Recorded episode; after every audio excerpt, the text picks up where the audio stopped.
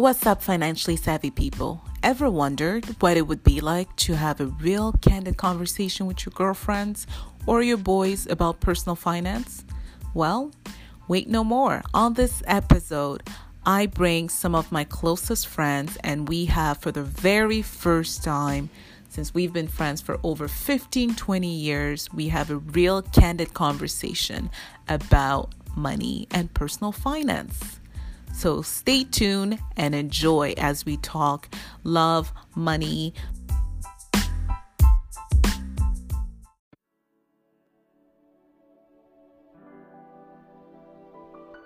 Welcome to the Financially Savvy Girl podcast. This is your girl, Aki, and I am super excited about this episode. This is episode 18 of the podcast, and we are in season three. Now, remember, you know, if you've been following the podcast for some time now, on I believe it was season one, episode two, I spoke about your money blueprint. And, you know, I spoke about, you know, wanting to have a conversation with girlfriends and just talking about money. Because whoever said that it should be a taboo where we cannot as girlfriends or you know friends in general just sit and have a conversation about money. Well guys guess what? Today we are doing exactly that. I have gathered some of my favorite people on this earth my girlfriends friends that i've had for over 15 20 years and we are for the very first time having a conversation candid conversation about money. So definitely stay tuned and you will certainly enjoy this episode. Okay, so let me just introduce them. So I do have Grace who is with us. Hi, Grace, how are you? Doing great. Thank you for having me. Awesome. So happy to have you here. Grace, can you just let us know what is your money personality? Would you say that you are a saver? Would you say that you're a spender? Would you say that you are an investor? I think it all depends on the seasons. I think if I consider the season that I'm in now, I'm definitely saving and merging more so into the investing route. That is awesome. Uh, now, Alex, if we can turn to you, my dear, how are you? I'm good. How are you? I'm super good. Thank you so much. So, what would you say is your money personality? A spender, a saver, or an investor? I'm definitely a spender. I'm trying to become a saver, but it's been a struggle for years. But I'm a spender, yeah. Alrighty. So, um, okay, well, definitely, you know, this is why we have these type of money talks. So super happy to have you here, and we can't wait to hear more about your experience, Alex. Uh, what about Pam? Pam, hi, how are you? Hey, how are you? Thank you for having me. Would you say that you're a spender, Pam, an investor, or a saver? I'd, I'd say that I am a saver and an investor. I'm definitely a thrifty spender. So I'm a bit of a cheap spender. You're a thrifty spender. Yeah, definitely. I would say that. awesome. Okay, so Jess, I see Jess here. Hi, Jess. Hi. So, what do you think? What, what are you? Yes, so I think I'm definitely a saver but I was a spender at some point, but now I'm definitely a saver and I would say that I'm a safe investor. I love it. So you're more of a conservative investor. Would you agree with that? That's it. I'm definitely a conservative investor. Awesome. Awesome. Okay. I, I love it because you know what? When we all just sit down and have this conversation, we get to know so much more about each other and you know we can really benefit and learn from each other's experience so that's that's awesome and hi, Kay. Hello, how are you? I'm good, I'm good. Kate, would you say that you're more of a spender, an investor, or saver? I would say that I was a spender who is now discovering the beauty of saving. Love it. And also um, discovering the thrill of investing. I'm a big spender when it comes to food, but I'm very I will save in other areas. So it depends. Yeah. Yeah. You, you love your food. You love to eat. I, I love to eat. That's for sure. Okay. So Aziza, would you say that you're more of a saver? Would you say that you're more of an investor or would you say that you are a spender? I'm a selective spender. Ooh, selective spender. Okay, you definitely will have to elaborate on that one. I love it. it's a nice way to say I'm cheap. You're cheap. I'm with you, girl. So you're you're thrifty spender, just like Pam, mm-hmm. right? I guess. Yes. Yes. That's awesome. Okay, guys, you have no idea. I'm super happy to have you all on the podcast. And I've been dreaming of the day where we can really have this candid conversation amongst yourself. I can't believe that it has taken us 15, 20 years, but I'm so happy that we're able to have this talk. And hopefully, we can have plenty more. And I think that we can really learn and grow from each other's experience. So that's awesome. And I believe that our listeners can also benefit. And it's also going to encourage them to really just have these type of conversations with their friends, their families. And uh, yeah, so super happy. I'm going to have some questions for each and every one of you. I hope that's okay. Um, I, you know, I think I'm probably to start with uh, Pam.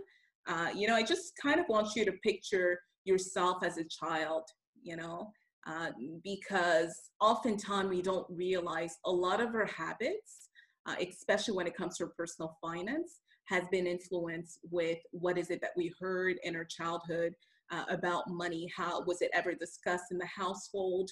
Or what memory uh, does it trigger when we think about it? So our walk, our personal, our money blueprint before we completely shift our mindset is influenced by our childhood experience.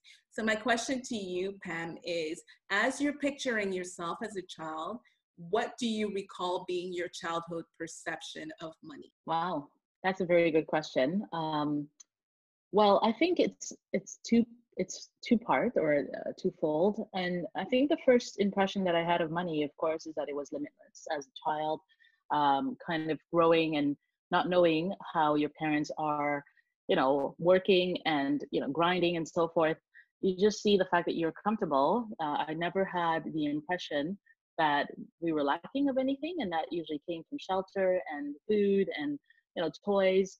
There was not that impression that there was lack um, so for me, money was not even something that was tangible. It was just this limitless thing that could occur. We had a, just a comfortable uh, life and upbringing, but there was not a concept of what money really represented.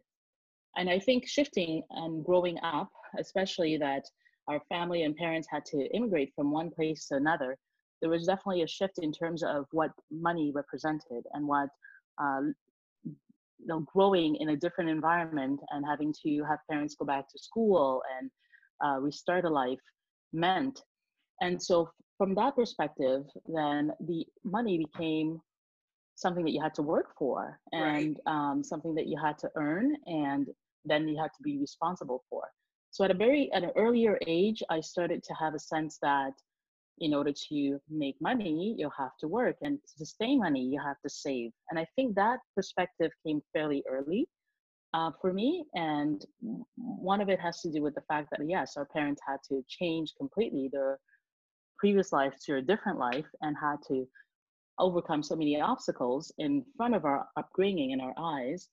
And the other came from the fact that um, earlier on as well, I took on jobs that were um, that had some financial, I guess, education to them, and right. that so you worked at a bank also, at some point, right? I did, yeah. So the concept of saving became very, very apparent to me, like, and that was when I was 17, 18. So I kind of had this idea that you had to save. If you think about your childhood, what's the first word that comes to your mind when you think about money? And I'm talking like when you were a child, you know, never mind your teenage years. Hmm. First word that comes to mind when I think about money. Yeah, like I, I think for me it would be limitless. Then again, because it was just not something that I was, it was never in the forefront of my mind. Right, because it was never really discussed, right? No, no, absolutely not. But I love what you said. You spoke about you knew from an earlier age that, you know, for you, anyways, you associated money to working, to working hard, and to also saving, you know, and definitely I believe those things uh, have shaped, knowing you, I think it has shaped the way you have conducted yourself with money um, as you grew older and older, uh, for sure. Uh, do you think at all this was influenced by culture? And if so, how? Actually, you know what? I no, I don't think that it was influenced by culture. I think what I actually saw in the culture was the opposite. I saw, a, you know, more so the spending and the kind of, you know, one upping. You know what I mean? Like kind of this wanting to show that you had money. And then again, I think really the shift for me was working in a financial institution where I saw that the richest people or people who had millions in their portfolio portfolios were like saving. They were saving, and yeah. that was a huge wake up call for me. And um, and and it really did shift my pers- perspective fairly fairly strongly. I think that's awesome when your surrounding shifts a little bit and you get more financial literacy exposure um, and you allow your mindset to shift as well, then your walk, your personal finance, that walk and that journey really changes you know, as you're exposed to people who are doing things uh, that could be beneficial to you. So thank you so much for sharing. Uh, what about you, um, Alex? What would you recall being your childhood perception of money? I think for me, it was uh, never discussed. I don't remember not one time talking about money with my parents, any of them. Right. I think it stemmed a lot from my mom having to raise eight, eight children mostly by herself because my dad traveled a lot for work. Wow. And I think uh, if I think back on the association of money in my childhood, it was mostly to spend. I think that's where I get my um, characteristic of a spender in general in my adult years. It's just that every time I had money, me or my siblings will just go and get food and make our own party type thing. It was never about saving to for any purpose. So right. yeah. And I think, you know, it's hard and you know, you saw your mom having to take care of so many children. So on her end, she's probably spending because she has eight mouth to feed, right? She exactly. kind of has no choice. So mm-hmm. you're seeing that, and you're probably growing up as well, seeing that you know when you have money, you take care of people around. Exactly. So I think that's I think exactly that how the mentality I grew up with. Right. That the money mm-hmm. that came in the house were to be um, divided amongst siblings equally. So I, even till today, I have a hard time thinking that I have and my brother's lacking. So that's kind of my mentality till today. You have a hard time like putting yourself first, right? Like in terms of, you know, telling yourself, okay, I'm going to pay myself first. I'm going to save money. I'm going to do all these things because in your mind, you're used to, hey, you know, I got to take care of mine. Exactly. And my mom wasn't a, like, my dad was the main breadwinner. Right. So I never really saw the, I saw my mom trying to hustle to get money, but it wasn't on a consistent basis as going to work and stuff like that. So the going to work to get money wasn't necessarily a mentality in my head. Don't get me wrong, she instilled me to go to school to study and be independent, but it wasn't something I witnessed with her until later on when we came to Canada. So, wow. Yeah. Well, well, thanks so much for sharing that. Um, no problem. Um, what about you? Uh, um, specifically for you, how has your childhood perception influenced your current relationship with money? So, whatever perception that you had of money when you were younger, how has it influenced your current uh, relationship with money? Um, for me, one thing I realized with age is that I grew up in privilege. Um, I never thought of money, and money kind of. I was the kind of child when you go to high school every day I get money to buy food so for me, money was just something that come. It's available always. It's there. So I never. Um, so for me, it was not something that I can admire. Just like it's it's it's like shoes. It's like food. It's just there. It's available at all times. Um, and because it's there, I will easily also spend it because it always come back. Or my parents never allow me to see a moment where money will not be available. And I think that perception as a child and today, uh, good and bad. Good in the sense that I am not someone who is um, easily, um, I'm not swayed by money. Um, I'm not someone who get excited by money. It's more, it's a tool. It's like a car. It's something that you use for something. So I'm not someone who would be admiring you because you're making a lot of money. So it's not for me. It means nothing. It's just well, it's money. That's really all it is. Um, so in that sense, it's good. Um, it's a tool, but it's also a tool for my future because I I had a way of seeing things are day to day and not future thinking.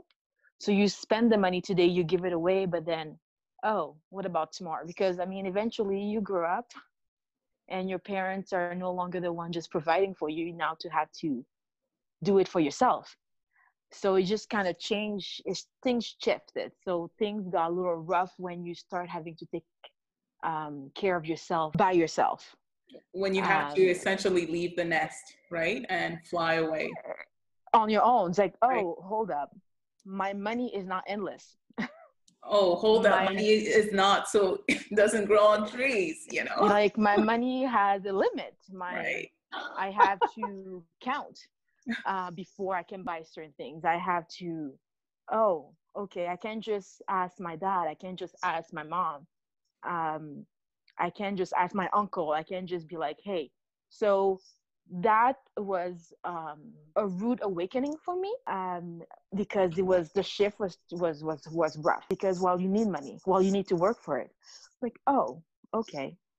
So yeah. Understanding. Yeah i think that's a that's a really good pers- perspective to share as well because you know there's one aspect of growing up lacking or growing up not talking about it because either your parents um, we're not financially savvy or or whatnot but it's also another pers- uh, perspective when you grew up um, having you know having money or not feeling like there was any lack and being growing up privileged and then going out in the world. You were privileged you were not necessarily thought the tools of how to grow that money and then having to learn that on your own. So uh, I think that's um, that's a really good uh, that's a really good point to bring there, uh, Karen. And I think at this point, I'm going to ask uh, Grace and Aziza to answer this two question. I always talk about how you know money is seen as this big taboo. It's almost like there's this underlining rule somewhere. I mean, we should not be talking about money. Like it's this big, big, big taboo. And you know, we've been friends, all of us, for so many years, and we talk literally about everything. And it makes no sense that when it came to personal finance, we've never even had a conversation. So, um, Grace, I'm going to ask you this first. Why do you think that, you know, conversation surrounding money uh, is such a taboo and still is in today's society? In all honesty, I personally don't necessarily think that it's a taboo. I think our lack of transparency as individuals has made it a taboo. Um, and the reason why I say that I don't necessarily think that it's as taboo as it really is is because the dialogue has been open for years. The dialogue has been, you know, has had the potential to be addressed, but I just think that it's just, you know, our own human nature to withhold it um, to withhold information, to withhold our stories. So that's pretty much my perspective when it comes to that.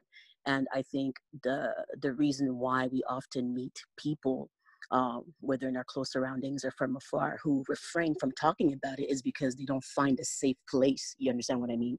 Um, it's very hard to find um, you know people that can really keep it real with you no matter you know what stage you're at you you you encounter people in life that sometimes you know want to show that they have money and you know versus people that are probably more a bit more modest about it. And those those are for different things and those are things that affect our, par- our paradigm. And those are also things that may affect why we don't talk about it because people don't necessarily want to tell people their real stories you know their their hardship with money. So that's why personally I, I don't necessarily think it's as taboo as we make it seem to be. I just think if we were willingly a bit more transparent well based on whatever um, you know, the occasion prevails, I think that it would probably create a safer space for us to actually be able to talk about it. I mean, you said at the beginning, you know, we've known each other for years, um, but we've never talked about it. Um, yeah, that's pretty much my take on that. Right.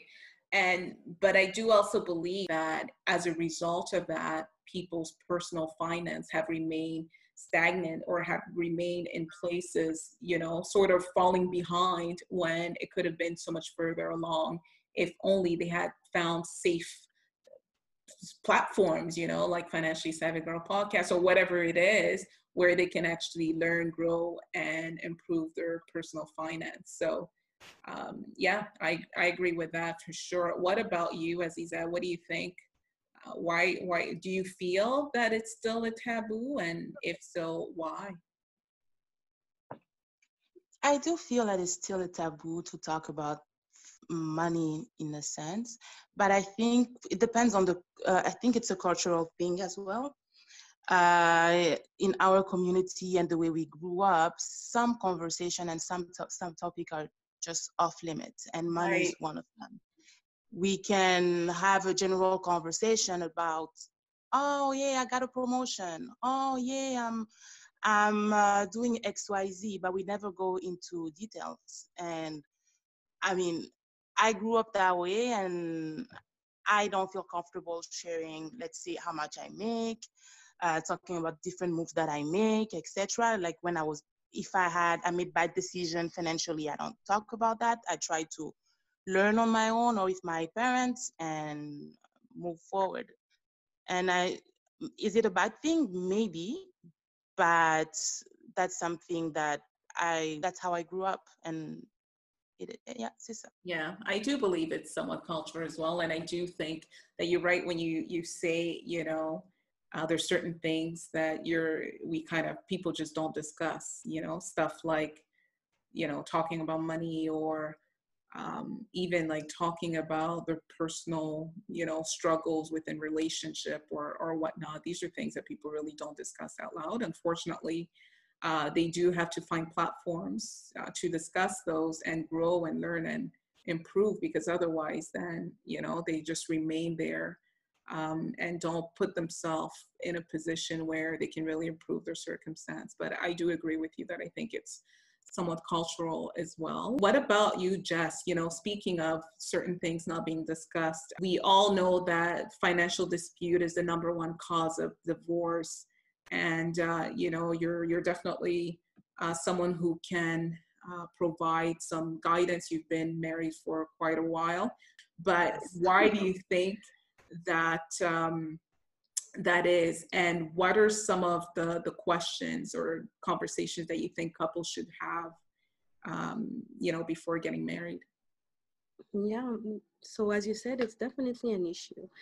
And I think the reason why it's an issue is because people don't talk about it. So you just said, I mean, Grace and uh, Michelle just said that people may not always feel comfortable discussing uh, their finances. And I think uh, one of uh, one of the issue is the lack of communication. So people will often talk about how many kids they want, where they want to live, etc., but they won't talk about their finances. So I definitely think that asking questions, uh, setting up goals where they want to, what they want to achieve, where they want to go. Uh, so discussing about the type of their uh, their financial personalities, uh, etc. I think those are questions that people don't ask. This is the first uh, the first issue, if I can say it that way. And then the other one is the lack of transparency. So people forget that when you get married, you're in this together. So it's no longer me, me, me. It's about the two of you. So basically, your investments become their investments. Your debts become become their debts. So you have to have a, a strategy as a couple um, in order for you to be able to to be as transparent as possible. And I think so with communication and as much transparency as possible, um, it can help for the couple and others. I love that. I love that.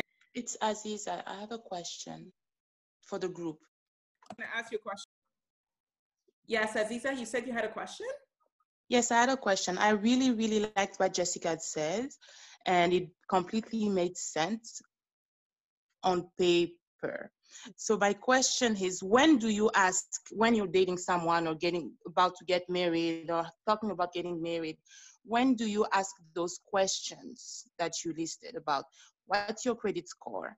Um, oh, I would um, like to answer that. Yeah. Yes, girl. I, I want to I want to answer that too. Do you have those? That's a good okay, question. okay. Well, let's do you have those all at once?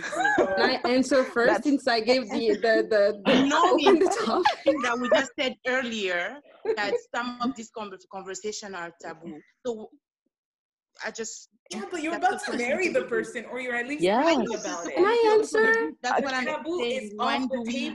When Can do I answer? We, when do we bring these? Yes. so I would say that you definitely need to feel comfortable with the person.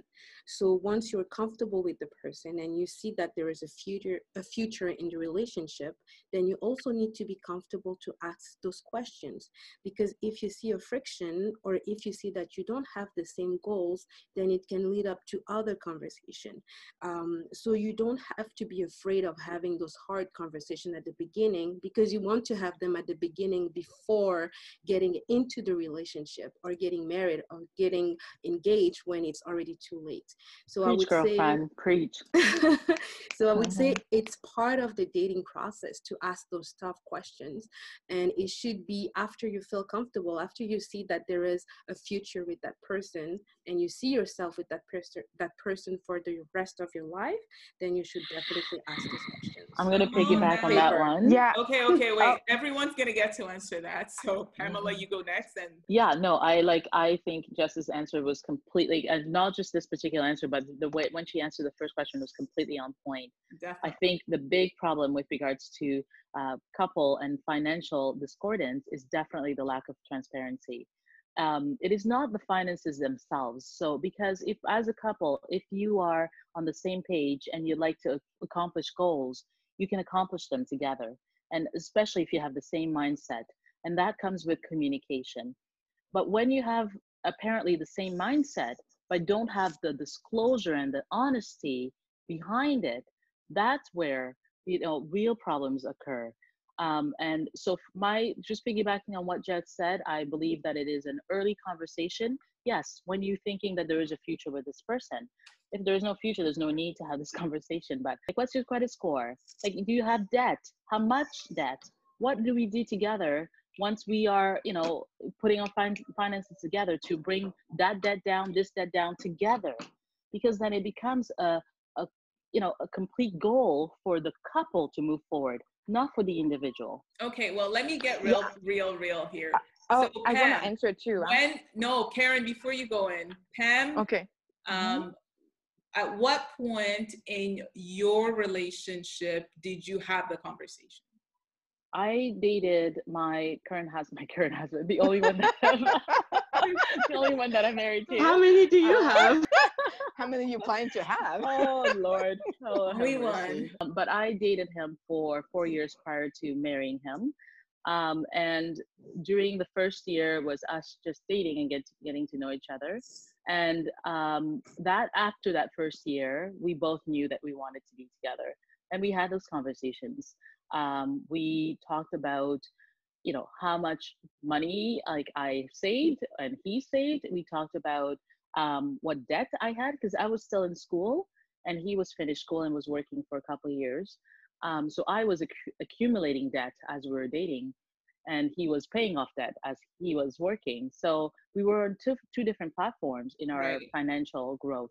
So we talked about that and then uh, close to marriage well, we talked about budget for marriage, of course, um, and then how we wanted to pay that off, and and then we talked about how we wanted to pay off debt, um, and that was our first goal when we got married. To was to get rid of debt.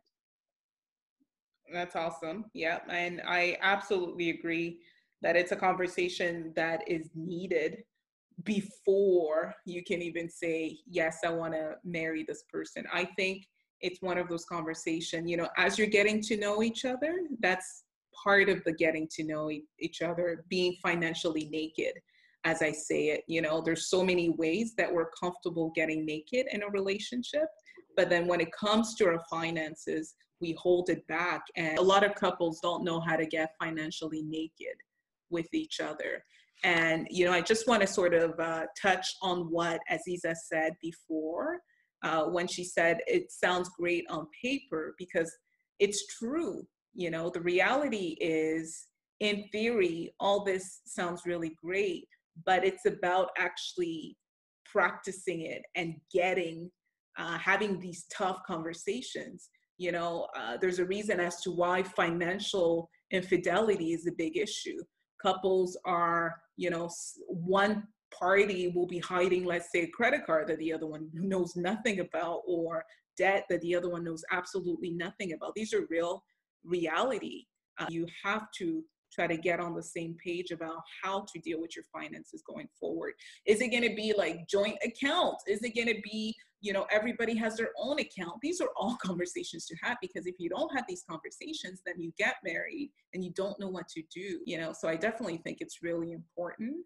Uh, everyone has already mentioned some great things about it, but I, I definitely do think, you know, um, this is an issue that couples struggle with, and we have to be mindful that it's not as easy as we're making it seem. That's that's for sure. I can give an example. Like us, something as simple as you know, and I had the conversation with my husband pretty early on because when we were dating, I was at the stage of really getting rid of all of my debt and making some great progress on that. So I was not even interested in getting into the relationship without him understanding that was my mindset.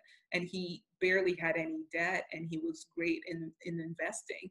So we had to have these conversations. He needed I to be comfortable with what I was coming in with and what I was working on. And we had to get our, our heads together on figuring it out. So it's really important, but something as simple as like even deciding which bank account, you know, once you're married, let's say that you decide to merge your finances, which bank account do you use? Do you use your accounts that, or your bank that you're completely comfortable with and have been using all these years? Or do you use his, uh, his bank, you know, like just stuff like that. I know for us, you know, for the first year, we kept on trying to convince one another, like, no, my bank is better because of this and this and that. And the other was like, no, we should use my account because I have this long history and so on and so forth. But we couldn't convince each other. So we just decided one day we're just going to walk into a bank where neither one of us had an account. And we just decided to open a joint account there and get rid of the other ones. Just something like that, you know? But anyways, Karen, you also had something to say about this. Uh, what did you have to say about that? Yeah, just to go back also to what Michelle mentioned about I think also we have to shift what how we see money. I think one of the reasons why we have difficulty to discuss about money is because a relationship that we have personally with money. Um, and you know, we mentioned re, uh, earlier about if we stop shifting our mindset about how we see money. For me personally, the most intimate thing is my body. If I can sleep with you, everything else is not as important, right? So, therefore, talking about everything and anything else um, does not, you know, be often we we see that reverse. We our body comes first and the rest comes second somehow and so the shift need to happen personally first so you can no longer see the money as as something as like that you have to hold on so dear that you cannot you know you cannot discuss. And often that's that's that's where it starts. And i really believe that you need to talk about it from the beginning.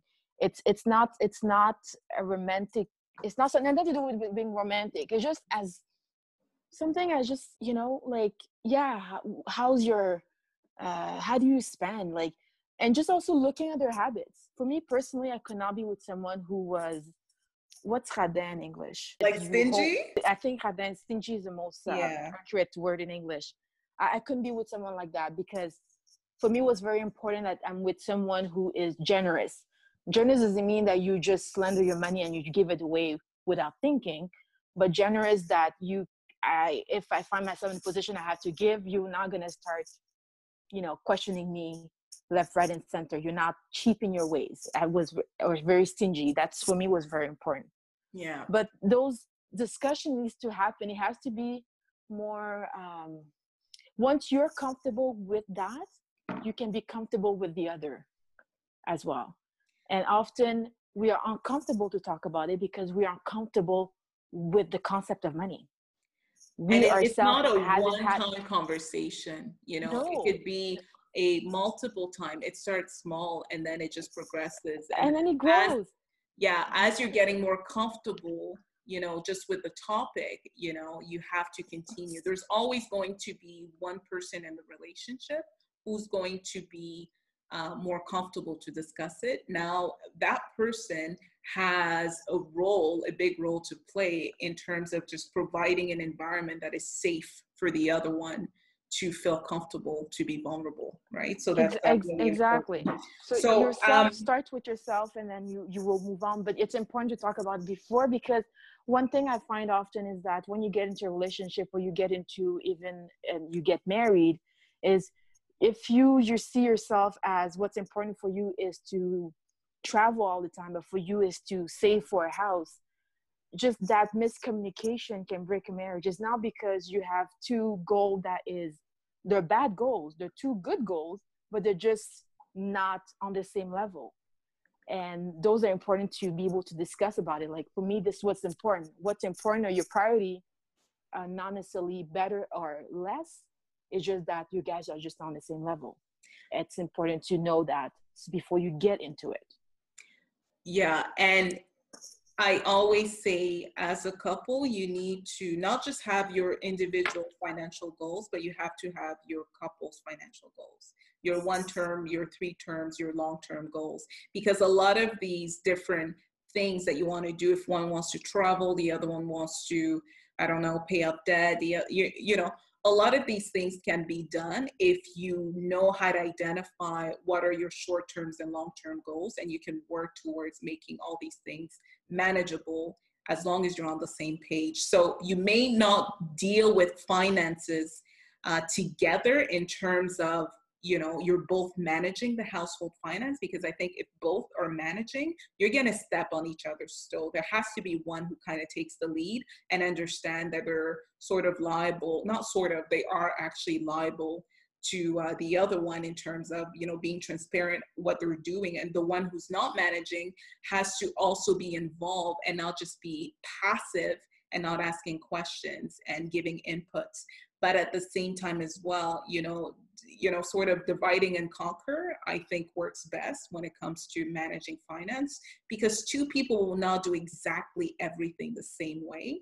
So instead of stepping on each other's toe it's good to divide uh, some of those tasks and get on the same page like that. Um, i think this is great. Anyways this this is another conversation uh, in itself but uh, what would you say, ladies, giving advice to a younger you? What are some of the money mistakes that you made mm-hmm. growing up? And what would you tell her? So, picture, as I said, we're all in our 30s, there's no secret here. um, what would you say to your younger self? Picture her, she's either, you know, in her early 20s or late teens or even her mid 20s what would you tell her? So i'm just going to give a chance for everyone to give an answer. It's would you tell her? I'm going to start with you grace. What would you tell your younger self? What would i say? I'd say many things but maybe one of the things i'd say um, ask for help. That's what i would say. I think in my 20s i was extremely zealous. Um, i had a lot of knowledge and uh, had a lot of ambition but I think in order to maximize and to manage effectively um, the multiplication of money and seize these opportunities, I would have maybe asked for help. Okay, I love that. Ask for help, definitely. Uh, what about you, Jess? What would you uh, say to your younger self? I would just say be smart. Uh, be smart. Listen to other people's advices and uh, try not to be too um, compulsive. Compulsive, yeah. Yeah, compulsive. Uh, take your time to make a decision, and yeah, that's what I would say. And I know that you also had uh, something that you wanted to add on that last topic. Yes, I'm so sorry. So I wanted to add that. Uh, so we talked about communication, we talked about transparency, but as uh, Karen and and Achilles mentioned, it's a different story to make it into action. So then you need a plan, and the plan is you need to know the other person, person, the other person personality, if yeah. I can say it that way, and uh, because people don't have the same attitude towards money. Um, so even if you have, as I think Karen mentioned, if you even if you have the same goal, uh, people may want to achieve those goals differently. So you actually need to to take the time at some point. It doesn't need to be right at the beginning, but you actually just need to take the time at some point to decide how you guys want to achieve your goals. Yeah. And also for me personally, um, when I was when it was the time to actually, you know, do things and implement if, if i can say that way our plan uh, i was a little bit scared of losing my financial freedom Yes. Um, so it's very important for you to feel comfortable during the process in the sense that you need to find a balance that's right for you and for your couple.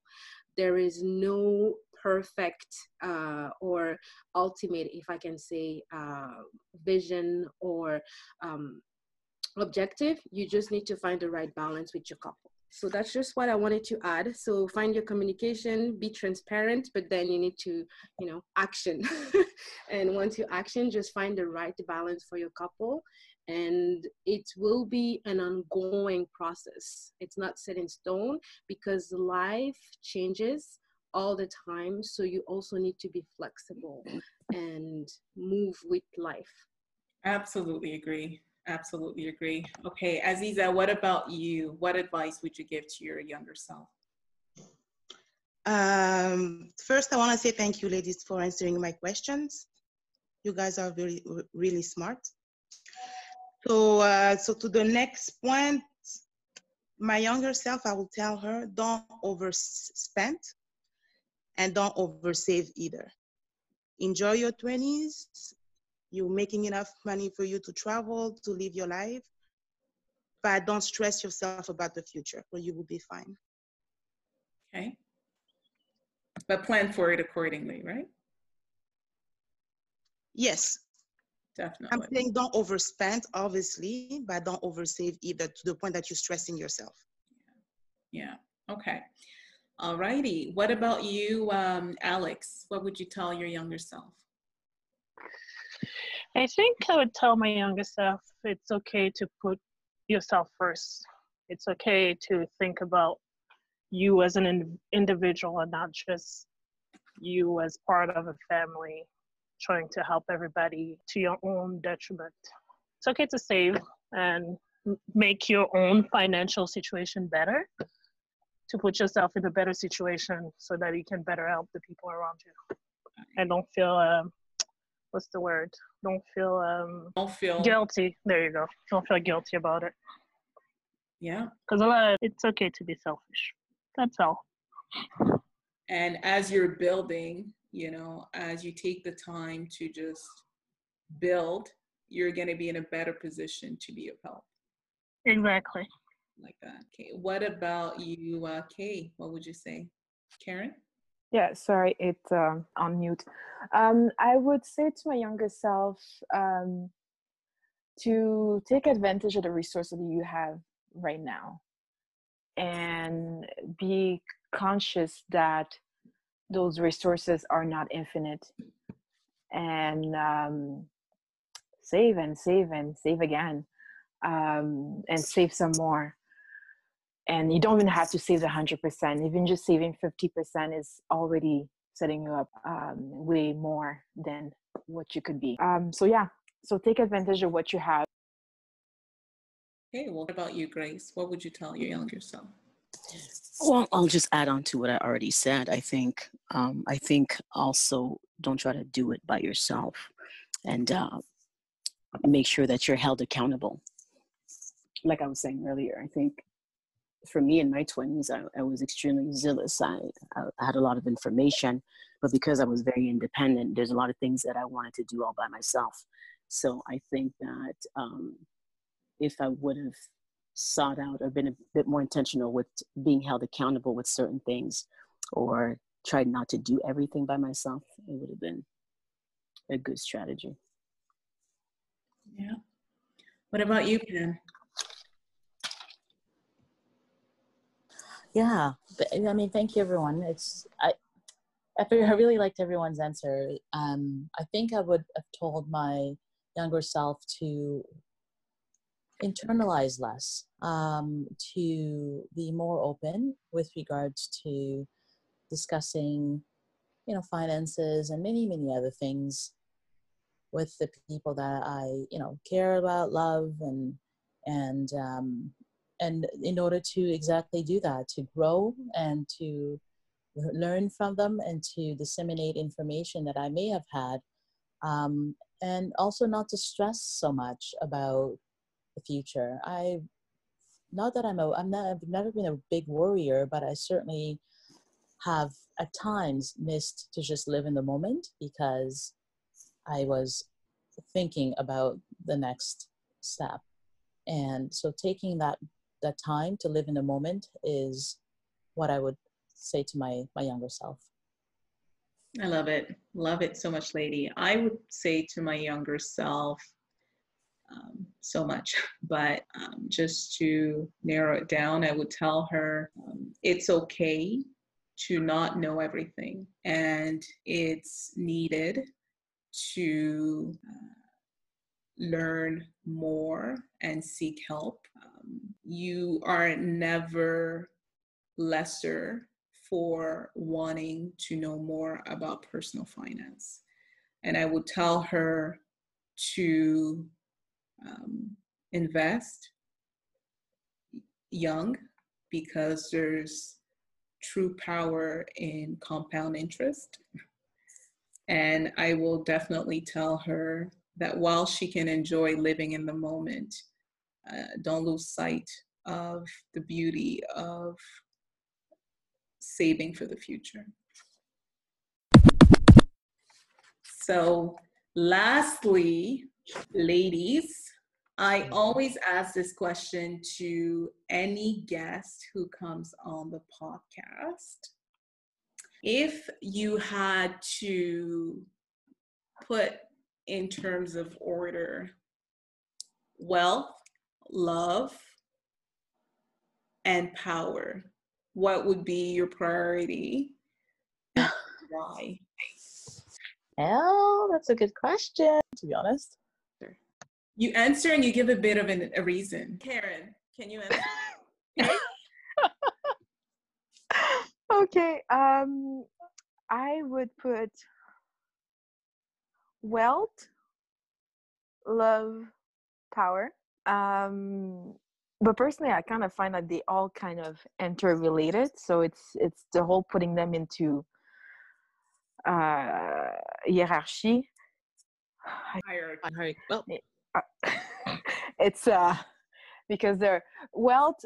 Because the way I define wealth is the um is to to be in uh in contentment and to be in a level of not necessarily an abundance of of of, of money um, but just to be content to have enough for yourself enough for uh, my family enough for my neighbor um, and that level you know there's, there's not really a, a, a, an amount attached to it but I haven't really attached an amount to it. And also, especially enough for the generation to come. Yes, Jess, can you answer? So, love, power, wealth.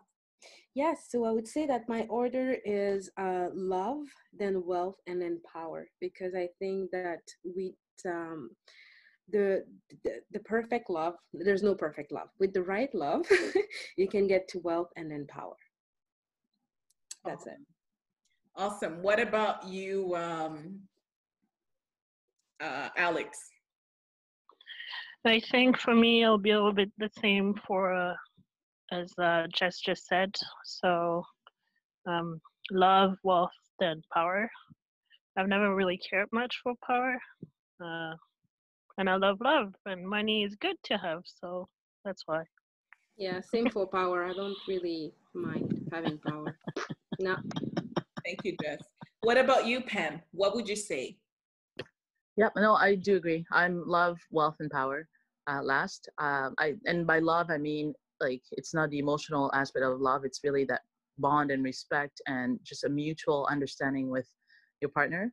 And of course, uh, with that, I agree that you can you can do anything when you are in force with somebody who is you know who is behind you, beside you, you know, in front of you, and and you guys can work together. I think that you can establish wealth, and with that, you can have power. But certainly, those two, those two alone will not make me happy. Which two alone? Uh, the wealth and power. Okay, awesome. So love, wealth, and power for a lot of the ladies. Karen put it in wealth, love, and power. And Aziz, I'm going to ask you a different question, if that's okay. Uh, maybe you can close this off we are, as I said, all in our 30s. 10 years from now, where do you hope to be in your personal finance? Hmm. Uh, 10 years from now, I'll say my main goal is to have more than one source, source of income. Because uh, I have to admit, going through this pandemic did put a lot of stuff into perspective when it comes to my financial situation. Right yes, I was one of the lucky one who was able to keep her job, but I can only imagine what would have been my situation if I lost my main source of income. Right. Ma vie serait arrêtée là. My so right there. Yeah. So it did put a lot of stuff into perspective. So 10 years from now, I'm hoping, as I said, having more than one source of income. And the main one that I had, so I'm, I'm planning to, is to have an investment property something that is an essential service as well, just to diversify the portfolio. That's my long-term uh, goal. Awesome, I love that. And Grace, my dear, uh, I'm gonna ask you the same question as well. If you know, 10 years from now, where do you see yourself in your personal finance journey? I see myself wealthy. Love it. You're simple. Not mincing her words, Grace. Love it. I love it. Love it, Grace. So, um, here you have it, ladies. Um, thank you so much for being here. Thank you so much for being vulnerable on this podcast episode. And I'm sure a lot of people will grow and benefit from this. So thank you so much for tuning in. Until next time. Thank, Thank you. you Thanks for like, yeah, thanks for opening this opportunity. Have a good Take one. Until next time. Bye bye. Until the next time.